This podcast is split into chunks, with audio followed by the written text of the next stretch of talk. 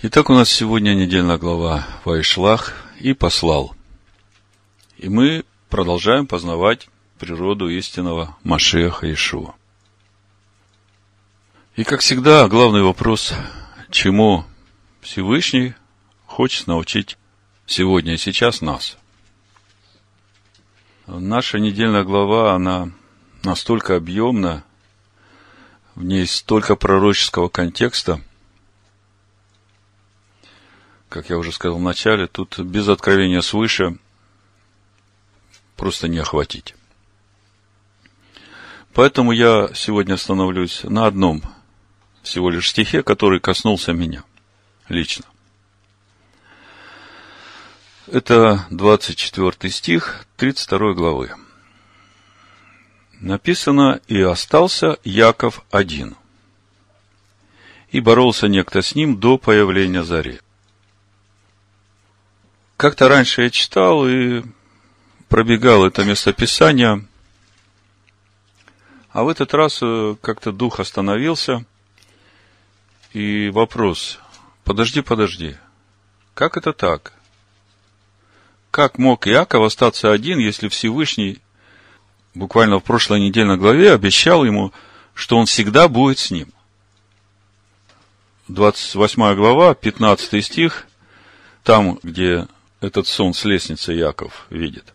Всевышнему говорит, вот я с тобою, и сохраню тебя везде, куда ты не пойдешь, и возвращу тебя в сию землю, ибо я не оставлю тебя.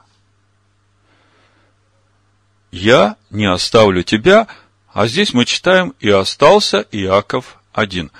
Поймите, Тора ведь духовная. Тут э, все духовно, каждая йота – и когда мы читаем, и остался Яков один, ну, как бы на душевном уровне понимаем, да, всех перевел через Ябок, остался один. Но как он мог остаться один, если Всевышний говорит, что я буду всегда с тобою, и показал ему эту лестницу с ангелами, как подтверждение того, что вот эти ангелы, они все время будут служить тебе, и тут он входит в обетованную землю два стана ангелов его встречают. И вдруг мы читаем, и остался Яков один. Что это значит? Как могло такое произойти, что вдруг Яков остается один? Вот это очень важный вопрос. И мы говорим, что Тора, она говорит не только о взаимоотношениях Иакова и Сава, о формировании народа Всевышнего – она говорит в первую очередь о устроении человека в скинию Всевышнего. Это главная цель учения Торы, которую дал Всевышний. Потому что главная цель замысла – сотворить человека по образу и подобию. То есть, сотворить человека, который будет скинией Всевышнего, в котором будет обитать Всевышний. Человека, который соединит э, земное и небесное в одно единое целое. Поэтому что это значит сегодня и сейчас для нас? Остаться одному. Хорошо это или плохо? Как к этому относиться? Вы помните, в начале этого месяца, девятого месяца, мы праздновали праздник Рушходыш, и мы говорили о том, что это месяц обновления его храма. И, в общем-то, осталась неделя с небольшим, до начала этого обновления. И если смотреть духовный план этого месяца, то, что происходит в книге Маковеев, что мы сейчас читаем, мы видим, что происходит очень напряженная борьба. Борьба за то, чтобы отстоять закон Всевышнего, за то, чтобы не дать осквернить закон Всевышнего, устоять против ассимиляции. Потому что то, что мы читаем в книге Маковеев, там главная цель Антиоха была растворить еврейский народ среди всех народов, э, лишив их Торы и сделать их такими же язычниками, как все. И вот это вот духовный план, как бы духовная атмосфера, через которую мы сейчас проходим. И на этом фоне мы именно накануне праздника, можно сказать, Ханука, читаем недельную главу Ваишлах, читаем о этой борьбе Якова, когда он остался один, и это все происходит накануне встречи с Исавом. В общем-то, у нас то же самое. Буквально сразу после праздника Хануки начинается Рождество Христово и все прочее. И тут как бы лицом к лицу с Исавом встречаешься. Так что же это значит для нас? Остался Иаков один.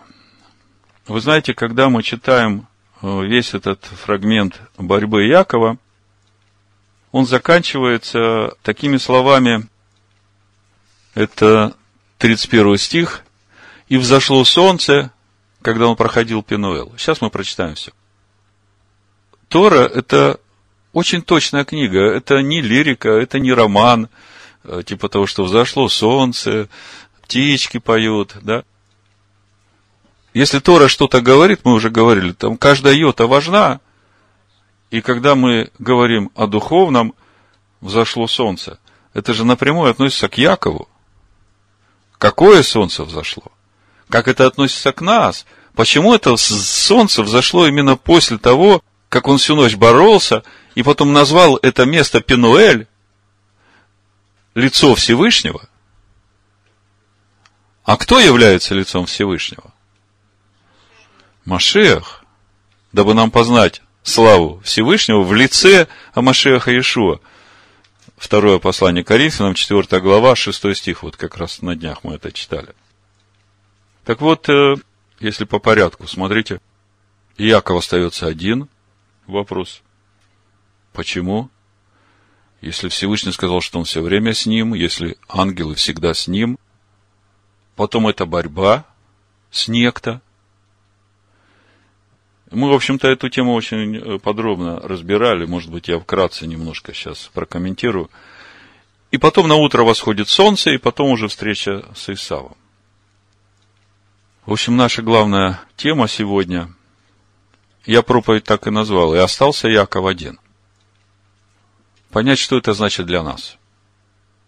Вообще, ну, для общего понимания, чтобы вы понимали, что Исав это не только внешнее, поскольку Тора всегда говорит о внутреннем, чтобы вы понимали, кто такой Исав в нас. Вот я вижу в Исаве, который у нас, две такие характерные черты, которые вы можете сегодня проверить в себе. Первое – это суть Исава. Он все знает, как надо делать поскольку они вместе с Яковом учились у самых лучших учителей Торы, у дедушки Авраама и у отца Ицхака. То есть интеллектуальное знание очень богатое. Все знает, более того, все может. Исав от слова усе сделанный. То есть э, это человек, который в этом мире может всего достигнуть, только ему пожелать. Сильный, способный уверенный в себе. И это его вторая проблема. Я могу сам. То есть, первое в нас это Исав, который все знает, но не хочет делать. К некоторым из нас Всевышний уже, наверное, несколько лет стучится через Машеха Иешуа, как он говорит, вот стою, стачу, кто откроет мне, с тем буду вечерять. А мы не открываем, потому что мы хотим, э, как мы хотим. Но он, конечно, терпеливый, и льна курящего не угасит, и дверь ломать не будет. Но чем это все заканчивается, мы сегодня э, это увидим в Писаниях. А вот второй момент, вот этот Исав у нас, который все может и как бы хорошо, что Всевышний со мной, как бы хорошо, что Всевышний э, благословляет меня. Но я же тоже тут, вот смотри, сколько всего я тут наделал, это же все я сделал. Так вот, э, смотрите, какая простая логика.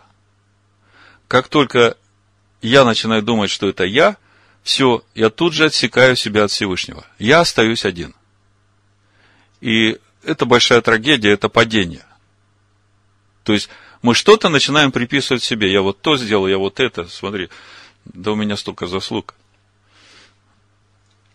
Ну вот, это как бы, чтобы вы понимали, насколько глубока Тора, и мы, в общем-то, сегодня по большому говорим именно о внутреннем, о вот этой духовной борьбе, которая происходит в Якове сегодня, сейчас, как это относится к нам. Ну, почитаем 32 глава с 24 стиха. «И остался Яков один, и боролся некто с ним до появления зари». Вот с этим некто иудейские комментарии, я не знаю почему, они все как бы в один голос говорят, что боролся с ангелом Исава.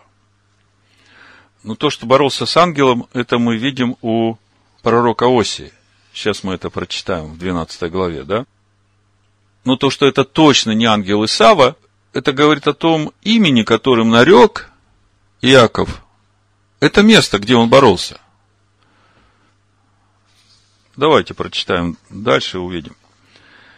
И увидев, что не одолевает его, то есть боролся некто с ним до появления зари, и увидев, что не одолевает его, то есть вот этот некто, который борется с Яковом до появления зари, не может его никак одолеть. Вы знаете, в нас есть такие вещи, они врожденные. Мы с этим родились. Помните, Всевышний говорит народу, перед тем, как он будет входить в землю, да, там есть города крупные и укрепленные, народы, и они сильнее вас, да? Но вы их не бойтесь. То есть, есть у нас такие вещи, которые сильнее нас. Это наша даба, наша природа, да, вот это, которая нам от э, дедушек, бабушек, прадедушек э, пришла. И ну, мы же не можем сами прыгнуть выше головы. И вот тут мы боремся, смотрите, сначала мы боремся, он стучит, а мы не открываем, да? И мы не открываем, потом приходят проблемы в нашу жизнь. Мы начинаем плакать. И тогда мы хватаемся за это слово, которое стучит, и просим благослови. В чем суть благословения? Мы принимаем это слово, это слово в нас высвобождает силу, и тогда вот эта даба, она просто становится бессильна, она уходит. Приходит новая природа, приходит имя Израиль, правящий силой Бога. Вот суть этой борьбы в нас, да? Сразу у оси почитаем, смотрите, как тут написано. Четвертый стих, 12 глава. Он боролся с ангелом и превозмог. То есть, э, Яков борется с этим некто, которого потом назвал Пинуэль, и превозмог, то есть победил его. То есть вот эта даба внутри такая сильная, что ее никак не справиться с ней. Но, казалось бы, ну победил. Дальше написано, плакал и умолял его. Спрашивается, если победил, то чего плакать? Радоваться надо, да? Так вот, э, вот этот стих как раз говорит о сути этой борьбы, потому что Яков хочет от этого избавиться. Яков имя ведь обманщик, да? Вы знаете, это суть. Читаем дальше. Увидев, что не одолевает его, коснулся состава бедра его и повредил состав бедра его. Состав бедра у Якова. Смотрите, подчеркнуто, у Якова. А потом дальше, когда мы читаем э, продолжение этого фрагмента, там написано, что сыны Израиля с тех пор не едят вот эти жилы, да? Послушайте, вам не кажется странным, причем здесь бедро Якова его жило, что сыны Израиля каннибализмом, что ли, занимаются? Как это связать? Вот, э, ну, давайте прочитаем сразу же здесь, а потом э, вернемся. 32 стих. «Поэтому и до ныне сыны Израилева не едят жилы, которые на составе бедра, потому что коснулся жилы на составе бедра Якова». Обратите внимание, в этом стихе написано «сыны Израилевы», не едят вот эти жилы, которые на составе бедра, потому что коснулся жилы на составе бедра Якова. Э, что есть жилы, которые на составах бедер? Э, посмотрите, бедра – это такая часть человека, которая является опорной для самого человека в этом мире. Суть опоры Якова вот эта жила как раз и держит эту опору, понимаете? А в чем суть имени Яков? обманщик. Ангел повредил эту жилу. И сыны Израилевы не едят то, духовно, не едят то, что может делать их сильным в этом мире через обман. Вот о чем стих говорит. А не о том, что не надо есть жилы, да жилы и так никто не ест. Вы же понимаете, что Тора духовная, и она здесь говорит о чем-то более важном. То есть, сыны Израиля, увидите разница? Жила бедра Иакова, а сыны Израилевы. Почему не сказано, сыны Иакова не едят? Потому что сыны Израилевы – это духовное. Израиль – это тот уже, который правит силой Всевышнего. И у сынов Израиля нет ничего общего с неправдой. Потому они не едят эти жилы, потому что когда неправдой человек пытается оправдать себя, что он служит Богу, то у Бога с неправдой ничего общего нет. Значит, э, возвращаемся чуть выше. Коснулся бедра его и повредил состав бедра у Якова, когда он боролся с ним. Здесь все понятно. То есть с неправдой у нас ничего общего не должно быть, и мы ничего есть не должны духовно, всех этих комментариев, которые встречаются в иудейских комментариях, когда можно оправдать неправду тем, что ты якобы служишь Всевышнему. Но у Всевышнего с неправдой нет ничего общего. И сказал, отпусти меня, ибо взошла заря. Яков сказал, не отпущу тебя, пока не благословишь меня. То есть, вот то, что мы в Осе читаем, победил, превозмог, боролся с ангелом, плакал и умолял его. То есть, вот это, этот момент сейчас. То есть, Яков видит, что не получается у него самого. Просит э, этого ангела помочь. Вы знаете, этот ангел, когда я вот смотрел на это имя Пинуэль, у меня в духе пришло 23 глава книги Исход, с 20 стиха-то, помните, там Всевышний говорит Маше, что я посылаю ангелов, в котором имя мое. Помните? И все комментарии говорят, что этот ангел, это Метатрон, ну, по сути, речь идет о Машехе, о Сыне Всевышнего. Вот смотрите, 23 глава Исход, э, Шмот, с 20 стиха написано, «Вот я посылаю перед тобой ангела, хранить тебя на пути и вести тебя в то место, которое я приготовил. Блюди себя пред лицом его и слушайся гласа его. Не упорствуй против него, потому что он не простит греха вашего, ибо имя мое в нем. Понимаете, э, вот все ангелы, они э, посланники, они несут только одно слово. А этот ангел, все слово Всевышнего в нем. Чувствуете разницу? И имя мое в нем. И смотрите, что дальше написано. 22 стих. Если ты будешь слушать гласа его, то есть голос этого ангела, и исполнять все, что я скажу. Голос ангела, а говорит через него Всевышний. Вот это важно.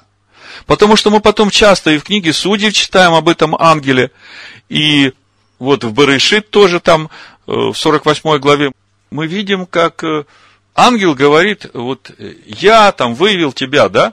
И человек, который не имеет этого откровения, которое вот через 23 главу Шмот можно получить, где Всевышний говорит, слушай глаза его и исполняй все, что я скажу. То есть, голос ангела. А говорит Всевышний, когда ангел говорит я, то говорит Всевышний через этого ангела. То есть, у иудеев с этим нет проблемы.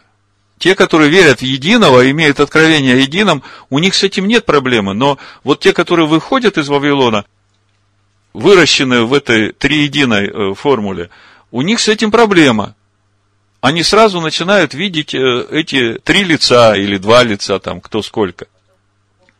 Да, вот сестра подсказывает, что Маша тоже, когда книгу «Дворим» мы читаем, он сначала говорит от своего имени, а потом уже Всевышний через Маше говорит, и там э, прямая речь идет, Всевышний говорит. То есть нам это понятно, как это происходит. Так вот, Яков говорит, не отпущу тебя, пока не благословишь меня. 27 стих. И сказал, как имя твое? Ангел этот спрашивает. Ангел лица Всевышнего. Вы думаете, что он не знает, какое имя у Якова? Ну, сто процентов знает, правда? Почему он спрашивает?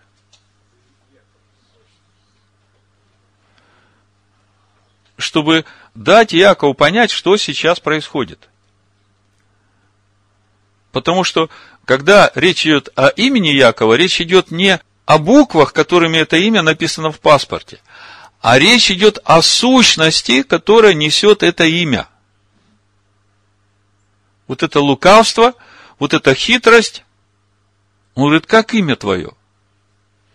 Он сказал, Яков. Ну, а, а он родился такой.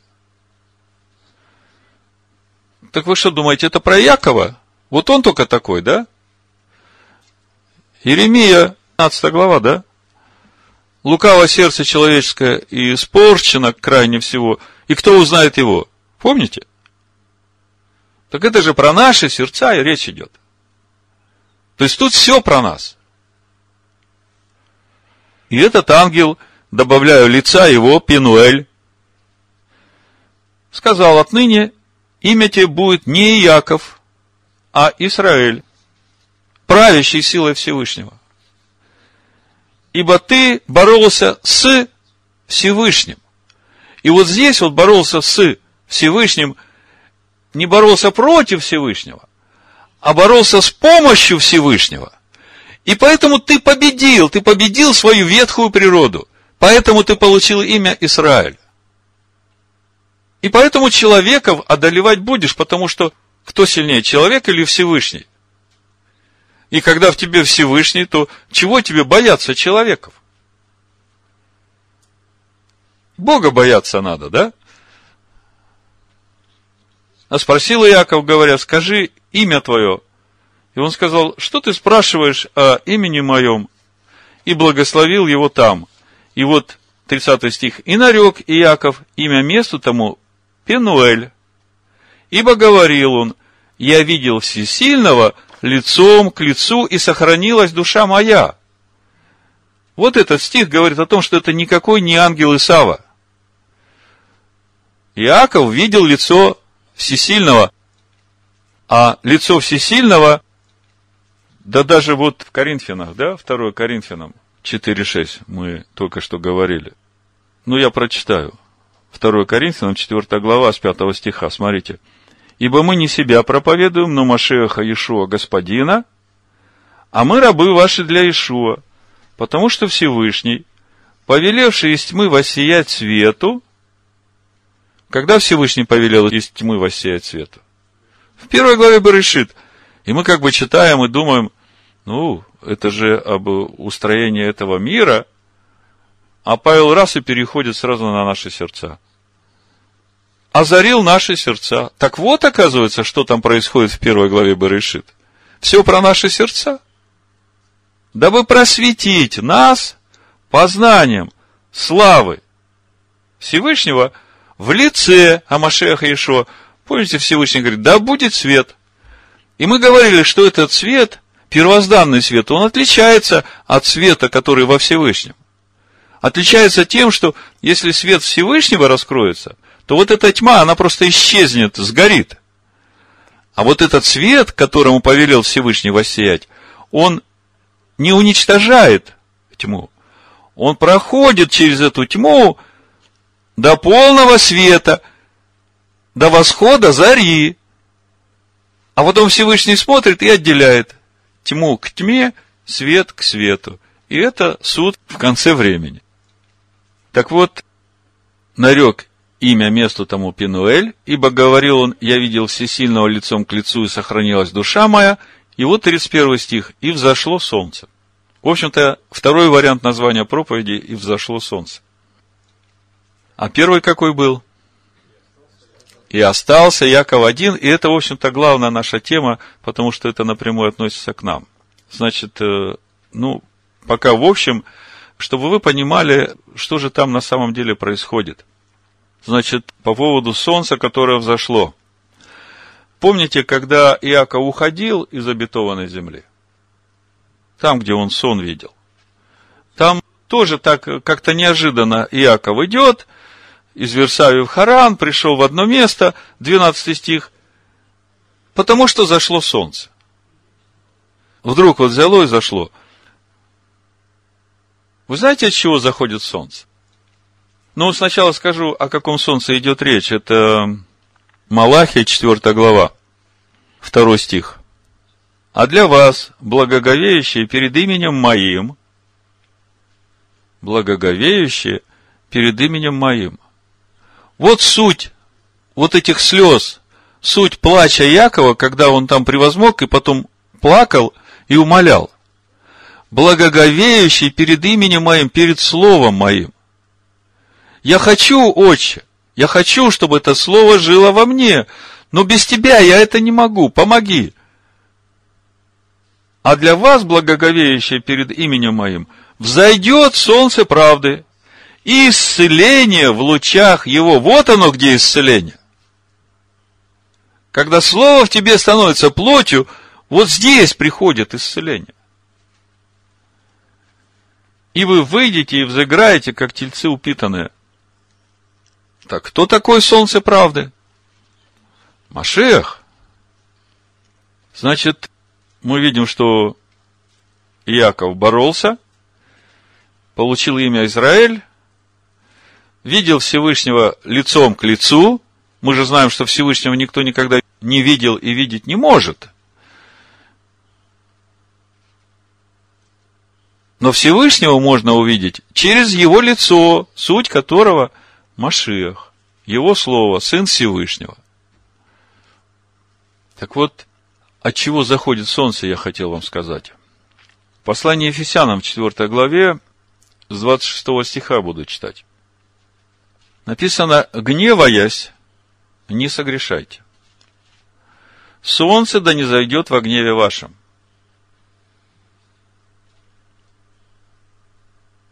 О каком солнце речь идет? Раньше, когда читал это место Писания, я э, как бы этим местом мотивировался, что вот я тут разгневался, поссорился, мне надо как бы переступить через себя и до вечера, пока солнце не зашло, пойти помириться. Хотя внутри все бурлит, и э, никакого там мира еще нету. Так э, разве об этом солнце речь идет? Когда гневаетесь, не гневайтесь так, чтобы солнце правды внутри вас зашло, чтобы ваш гнев не затмил вот это солнце. И не давайте место дьяволу. Вот. Вот от чего заходит солнце. Когда даешь место дьяволу. И дальше перечисление всех ситуаций, от чего может зайти солнце. Смотрите, кто крал, впредь не кради. Помните Якова, да? А лучше трудись, делая своими руками полезное, чтобы было из чего уделять нуждающемуся. Никакое гнилое слово не исходит из уст ваших, а только доброе для назидания в вере, дабы оно доставляло благодать слушающим. Слушайте, что такое гнилое слово? Ну, я понимаю, что речь не идет для нас о том, что мы можем применять какие-то ругательные слова. Что такое гнилое слово? Вот э, смотрите, вы можете человеку сказать что-то доброе, а можете что-то сказать и такое, что может его угасить. Помните, когда Сара внутри рассмеялась и говорит, «Э, ну как же там я могу родить, если и у меня э, все женское прошло, и муж мой стар, да? А Всевышний, когда передает этот разговор Аврааму, он не говорит о том, что Сара подумала, что муж мой стар, да? Вот суть вот этого негатива, вот из нас не должно это выходить в общении с другими людьми с братьями, сестрами и даже со внешними тем более. Если видишь какой негатив, просто помолись, чтобы Всевышний ему показал этот негатив. И будет гораздо больше пользы.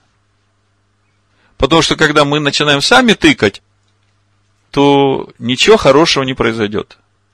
Никакое гнилое слово. Чтобы солнце не зашло а только доброе для назидания в вере, дабы оно доставляло благодать слушающим.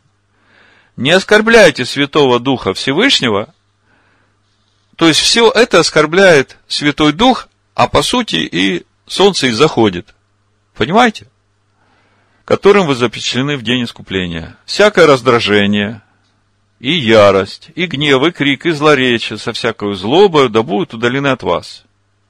Вот они где, эти врата для места дьяволу в нас. Как не страшно звучит, да? Раздражение, ярость, гнев, крик, злоречие со всякой злобой, да будут удалены от вас. Как же это все удалить? Это же вот та природа чада гнева, с которой мы, в общем-то, родились. Вы понимаете? Вот здесь вот надо плакать и умолять, чтобы получить имя Израиля.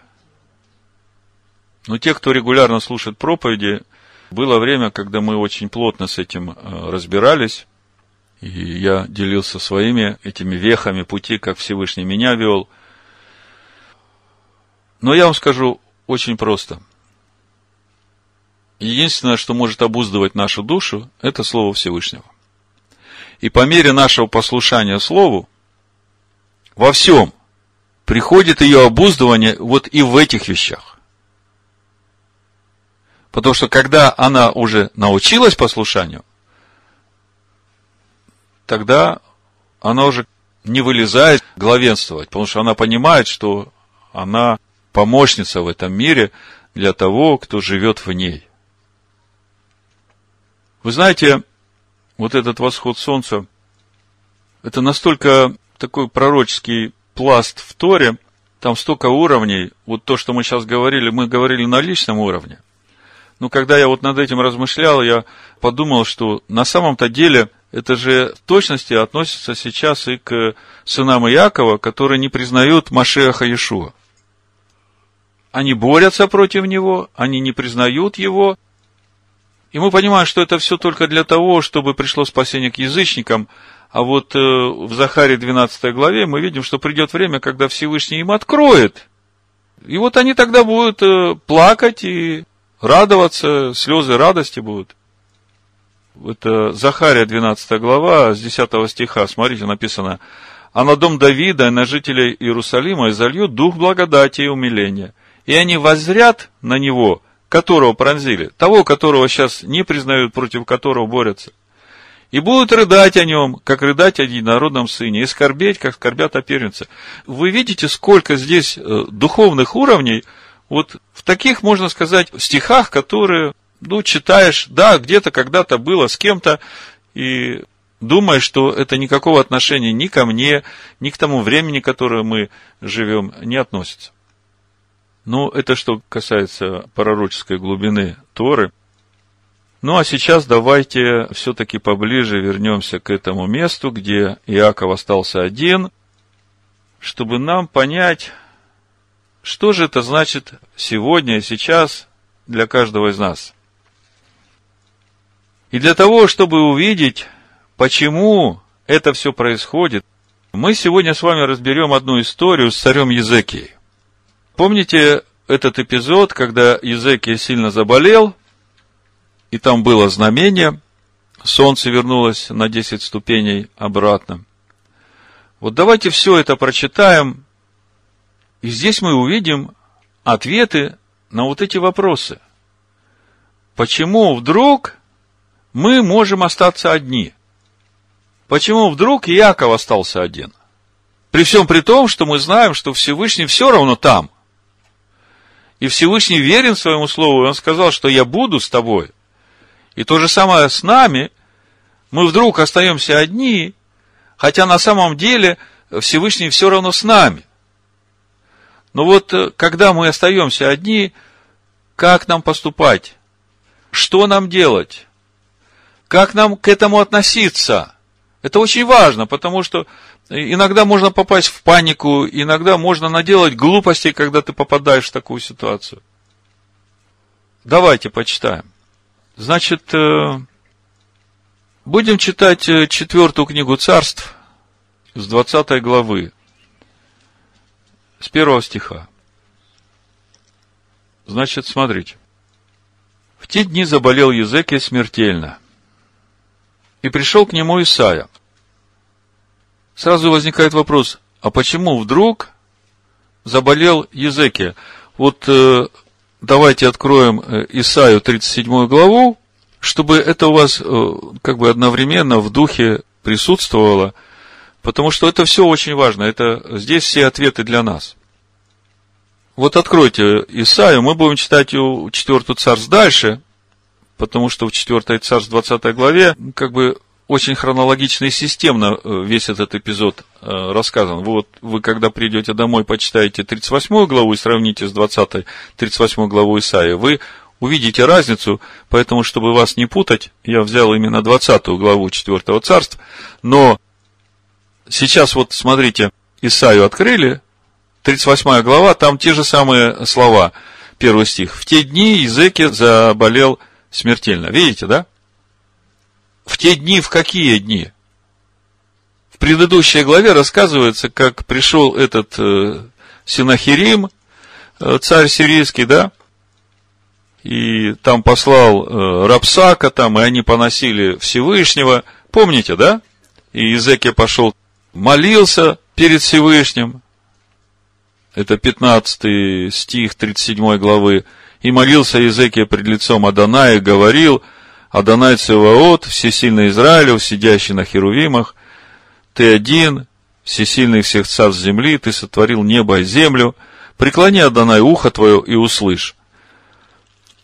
И вот э, в конце 37 главы мы читаем, Всевышний отвечает, 35 стих, «Я буду охранять город сей, чтобы спасти его ради себя и ради Давида, раба моего».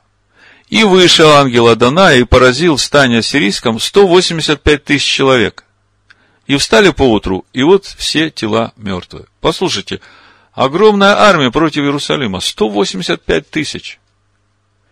На утро никого нет. И отступил, и пошел, и возвратился Синахирим, царь ассирийский, и жил в Ниневии. И когда он поклонялся в доме Несроха, бога своего, Адрамелех и Шарецер, сыновья его, убили его мечом, а сами убежали в землю Араратскую. И воцарился Азардан, сын его, вместо него. И тут сразу следующая глава, 38 начинается. В те дни Езеки заболел смертельно. И сразу возникает вопрос. Только что молился Всевышнему. Всевышний явил такое чудо, там такая сила. Чего вдруг Езеки заболел? Это первый вопрос. Э, возвращаемся в четвертую царство, 20 главу, да? В те дни заболел Езекия смертельно, пришел к нему Исаия, сын Амосов, пророк, и сказал ему, так говорит Адонай, сделай завещание для дома твоего, ибо умрешь ты и не выздоровеешь. И отворотился Езекия лицом своим к стене и молился Адонаю, говоря, «О, Адонай, Вспомни, что я ходил пред лицом твоим верно, с преданным тебе сердцем, и делал угодно в очах твоих, и заплакал Езекия сильно. Исаия еще не вышел из города, как было к нему слово Аданая. Возвратись, скажи Езекии, владыке народа моего. Так говорит Адонай, всесильный Давида, отца твоего. Я услышал молитву твою, увидел слезы твои, вот я исцелю тебя. В третий день пойдешь в дом Аданая, и прибавлю к дням твоим пятнадцать лет. И от руки царя ассирийского спасу тебя и город сей, и защищу город сей ради себя и ради Давида, раба моего. И сказал Исаия, возьмите пласт смокв, и взяли и приложили к нарыву, и он выздоровел. Восьмой стих.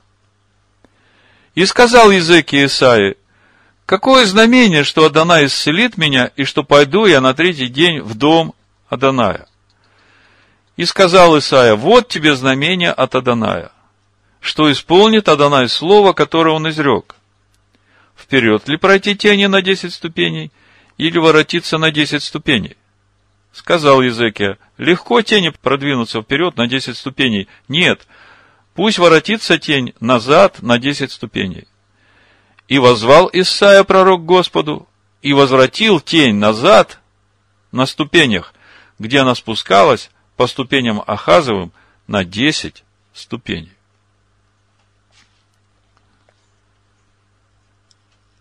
Послушайте, вас не смущает вот такой момент? Приходит к нему пророк и говорит, Всевышний услышал твою молитву. В третий день пойдешь в дом Аданая, это пятый стих, видите, да? Шестой, и прибавлю ко дням твоим еще пятнадцать лет. Пророк пришел, говорит слово Всевышнего.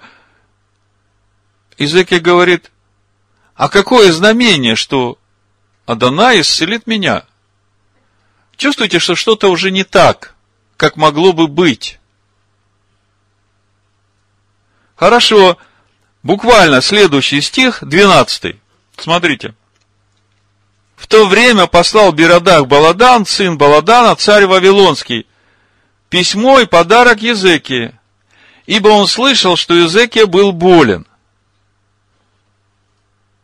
В то время Вавилон отделился от Ассирии, и у них там уже намечалась война. И этот вавилонский царь, потом, помните, Навуходоносор придет и все унесет. Вот этот царь, значит, э, посылает послов, потому что он услышал, вот здесь написано, что он услышал, что Изекия болел, а на самом деле он услышал, как Всевышний разобрался с армией Синахирима. И еще послал послов, потому что все видели как солнце вернулось назад на 10 ступеней. Это во всем мире было замечено этими халдеями. Приходят эти посланцы. 13 стих. Езеки, выслушав посланных, показал им кладовые свои. Послушайте, эти приходят справиться о его здоровье, а на самом деле узнать, что тут вообще происходит, а этот начинает показывать им свои сокровища. Серебро, золото, ароматы, масти дорогие, весь оружейный дом свой. И все, что находилось в сокровищницах его. Послушайте, Иешуа сказал, помните, где сокровища твои, там и сердце твое будет. Не осталось ни одной вещи, которую не показал бы им Езеке в доме своем и во всем владении своем. И пришел Исаия пророк царю Езеки и сказал ему, что говорили эти люди, откуда они приходили к тебе? И сказал Езеки, из земли далеко они приходили из Вавилона. И сказал Исаия, что они видели в доме твоем? Сказал Езеки, все, что в доме моем они видели, не осталось ни одной вещи, которой я не показал бы им в сокровищницах моих. Послушайте, какой приговор Всевышнего. И сказал Исаия Зеки, выслушай слово Аданая. Вот придут дни, и взято будет все, что в доме твоем, и что собрали отцы твои до сего дня в Вавилон. Ничего не останется, говорит Адонай. Почему такой приговор? Ладно, потом мы все это обобщим. Из сынов твоих, которые произойдут от тебя, которых ты родишь, возьмут и будут они евнухами во дворце царя Вавилонского. И сказал Езеки Исаия, благо слово Аданая, которое ты изрек.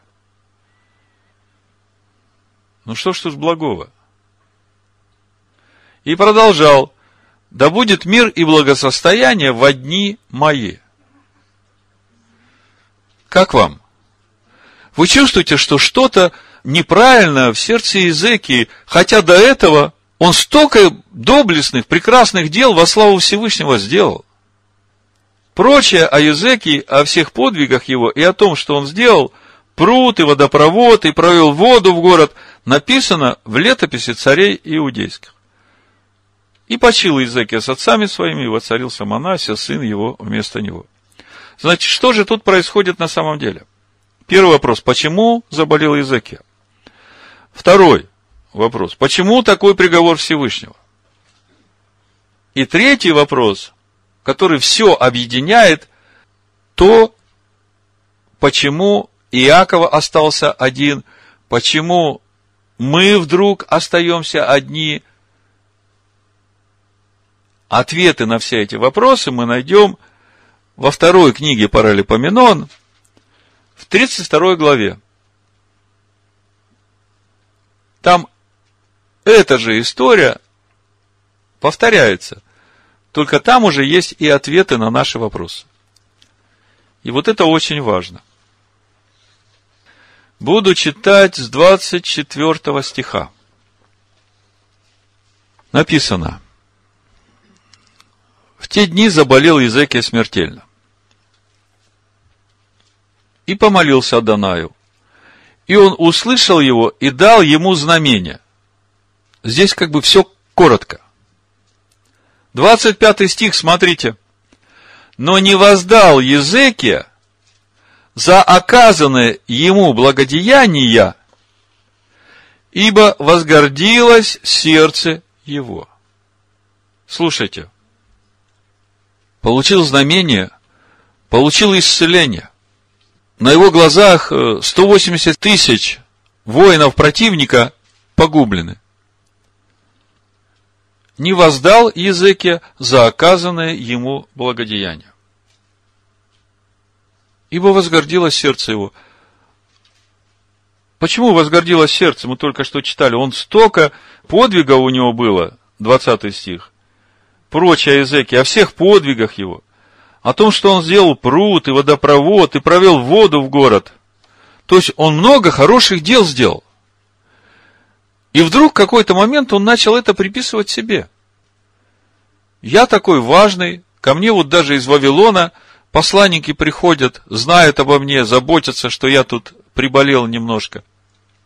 Вы чувствуете, что начинает происходить с человеком, и он начинает показывать те главные сокровища, которые ему близки.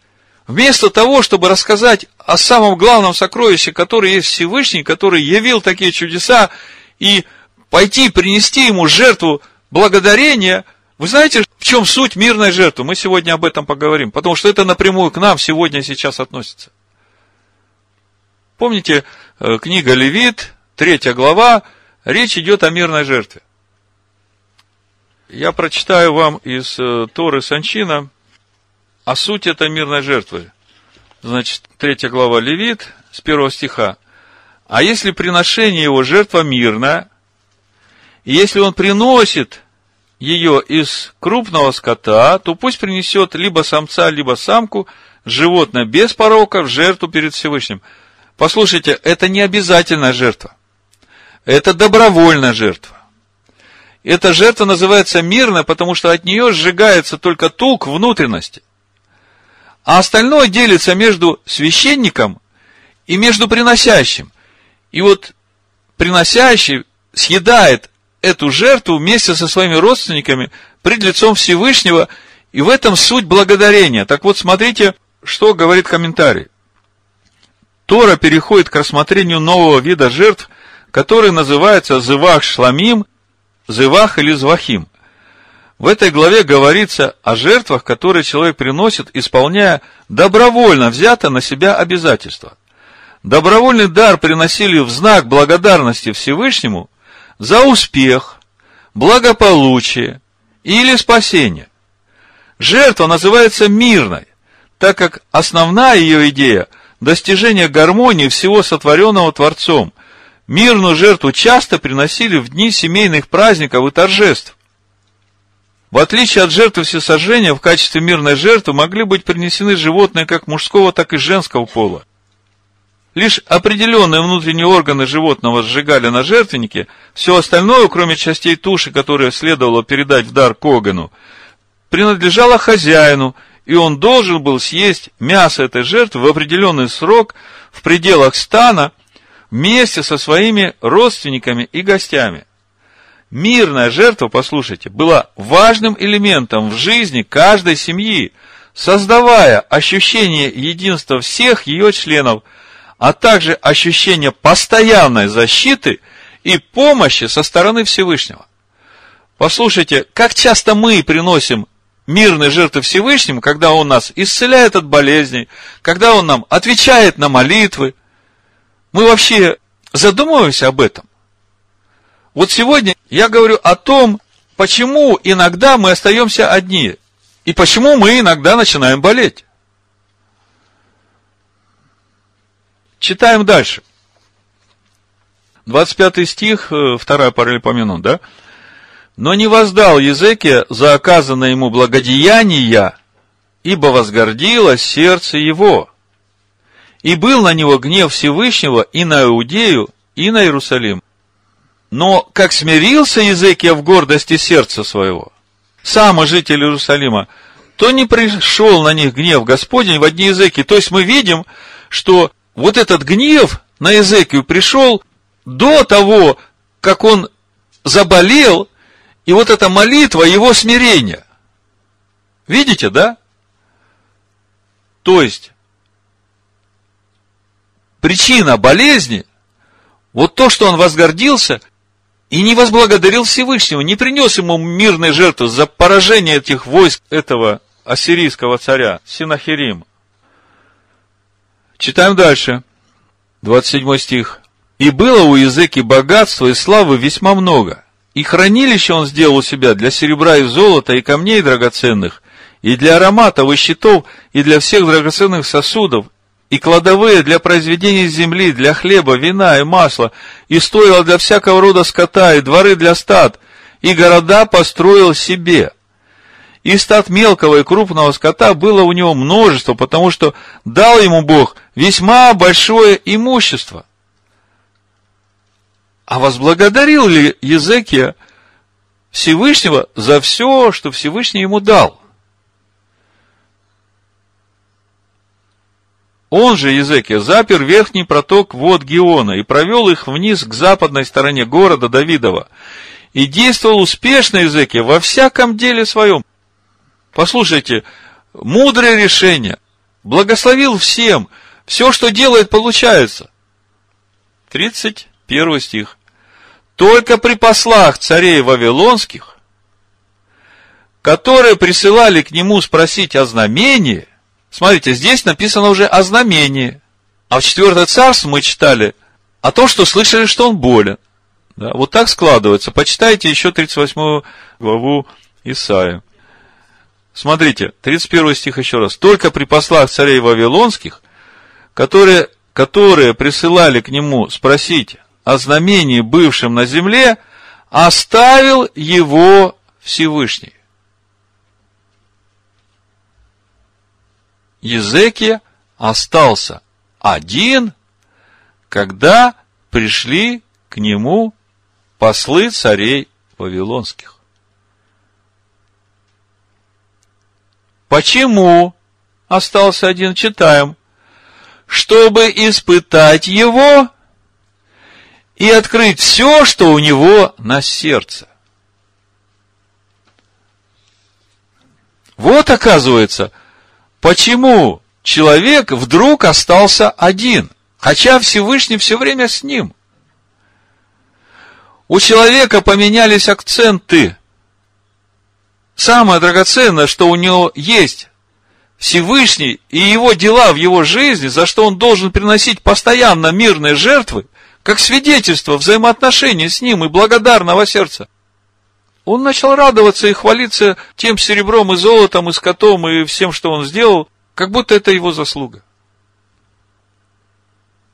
Возгордилось сердце.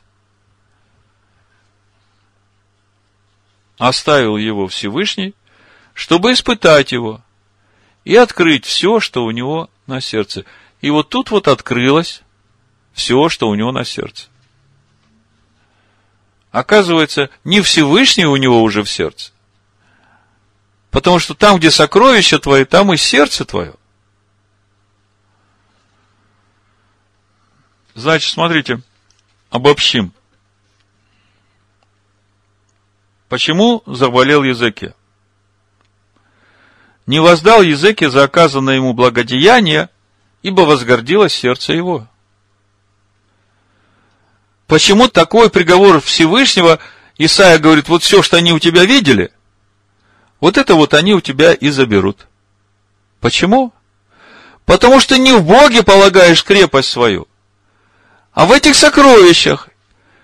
И вот у тебя все это заберут, потому что ты не воздал хвалу Всевышнему. Чтобы ты научился воздавать хвалу Всевышнему за все, что имеешь.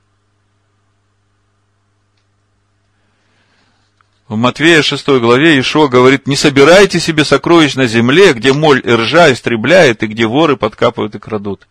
Но собирайте себе сокровища на небе, где ни моль, ни ржа не истребляет, и где воры не подкапывают и не крадут. Ибо где сокровище ваше, там будет и сердце ваше. И еще один вопрос у нас был, почему же вдруг он остался один? Оставил его Всевышний, чтобы испытать его и открыть все, что у него на сердце. Вот здесь и происходит наша борьба с некто. Или Исаву мы дадим место, который все сам может – который знает, как делать, но не делает. Или же мы будем плакать и умолять Всевышнего и говорить, Господи, благослови меня. Убери это, я не хочу это иметь, я хочу, чтобы Слово Твое жило во мне. И очень важно, я призываю вас сегодня посмотреть на все, что сделал Всевышний в вашей жизни, и подумать, а принесли ли мы ему за это мирную жертву? Возблагодарили ли мы его так, чтобы он это услышал и увидел в наших сердцах?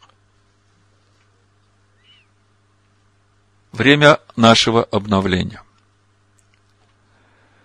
Удивительно, что в 29-м псалме песнь при обновлении дома. Обо всем этом сказано. Давайте вместе прочитаем, чтобы понимать, где наше сокровище и как нам стоять по жизни перед Всевышним, чтобы не давать места в себе тому Исаву, который есть в каждом из нас.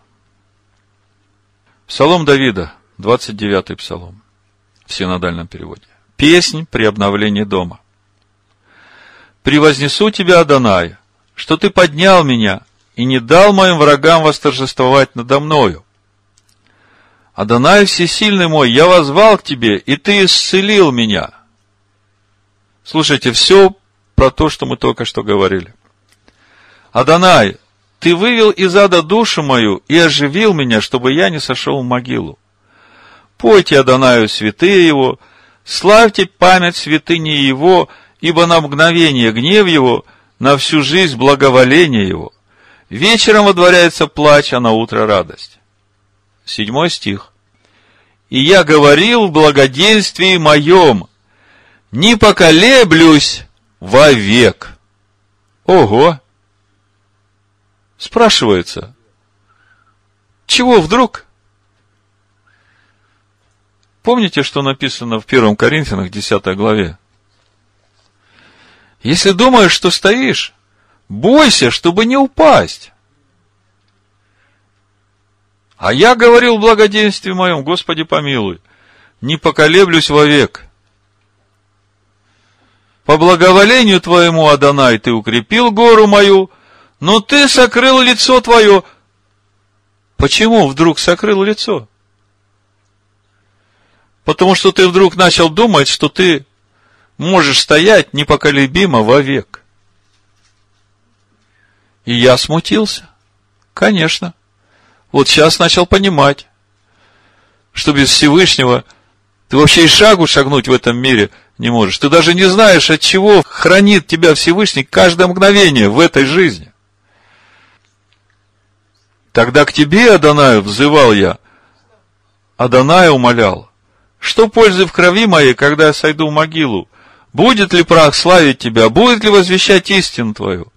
Услышь, Адонай, помилуй меня. Адонай, будь мне помощником. И ты обратил сетование мое в ликование, снял с меня вретище, припоясал меня весельем. Да славит тебя душа моя, и да не умолкает, Адонай, всесильный мой, буду славить тебя вечно. Слушайте, у меня есть такое предложение. Давайте вот эту неделю всю проведем как неделю благодарения и хвалы Всевышнему за все добрые дела, которые Он сделал в нашей жизни. Пусть это будет для Него благоуханная, приятная, мирная жертва. Чтобы Он не скрыл от нас свое лицо, чтобы мы не заболели, чтобы мы вдруг не остались одни, прославим Его и возблагодарим Его. Вот в заключение хочу вам прочитать из э, книги Маковеев, второй главы, предсмертные слова священника Матафии, с которыми он обратился к своим сыновьям. Это 1 Маковеев, 2 глава, 49 стиха. Приблизились дни смерти Матафии, и он сказал сыновьям своим, «Ныне усилилась гордость и испытание. Ныне время переворота и гнев ярости. Итак, дети, возревнуйте о законе и отдайте жизнь вашу за завет отцов наших. Вспомните о делах отцов наших, которые они совершили во времена свои, и вы приобретете великую славу и вечное имя. Авраам не в искушении ли найден был верным, и это вменилось ему в праведность. Иосиф в стесненном положении своем сохранил заповедь и сделался господином Египта. Финеес, отец наш, за то, что возревновал ревностью, получил завет вечного священства. Егошева за исполнение слова сделался судьей над Израилем.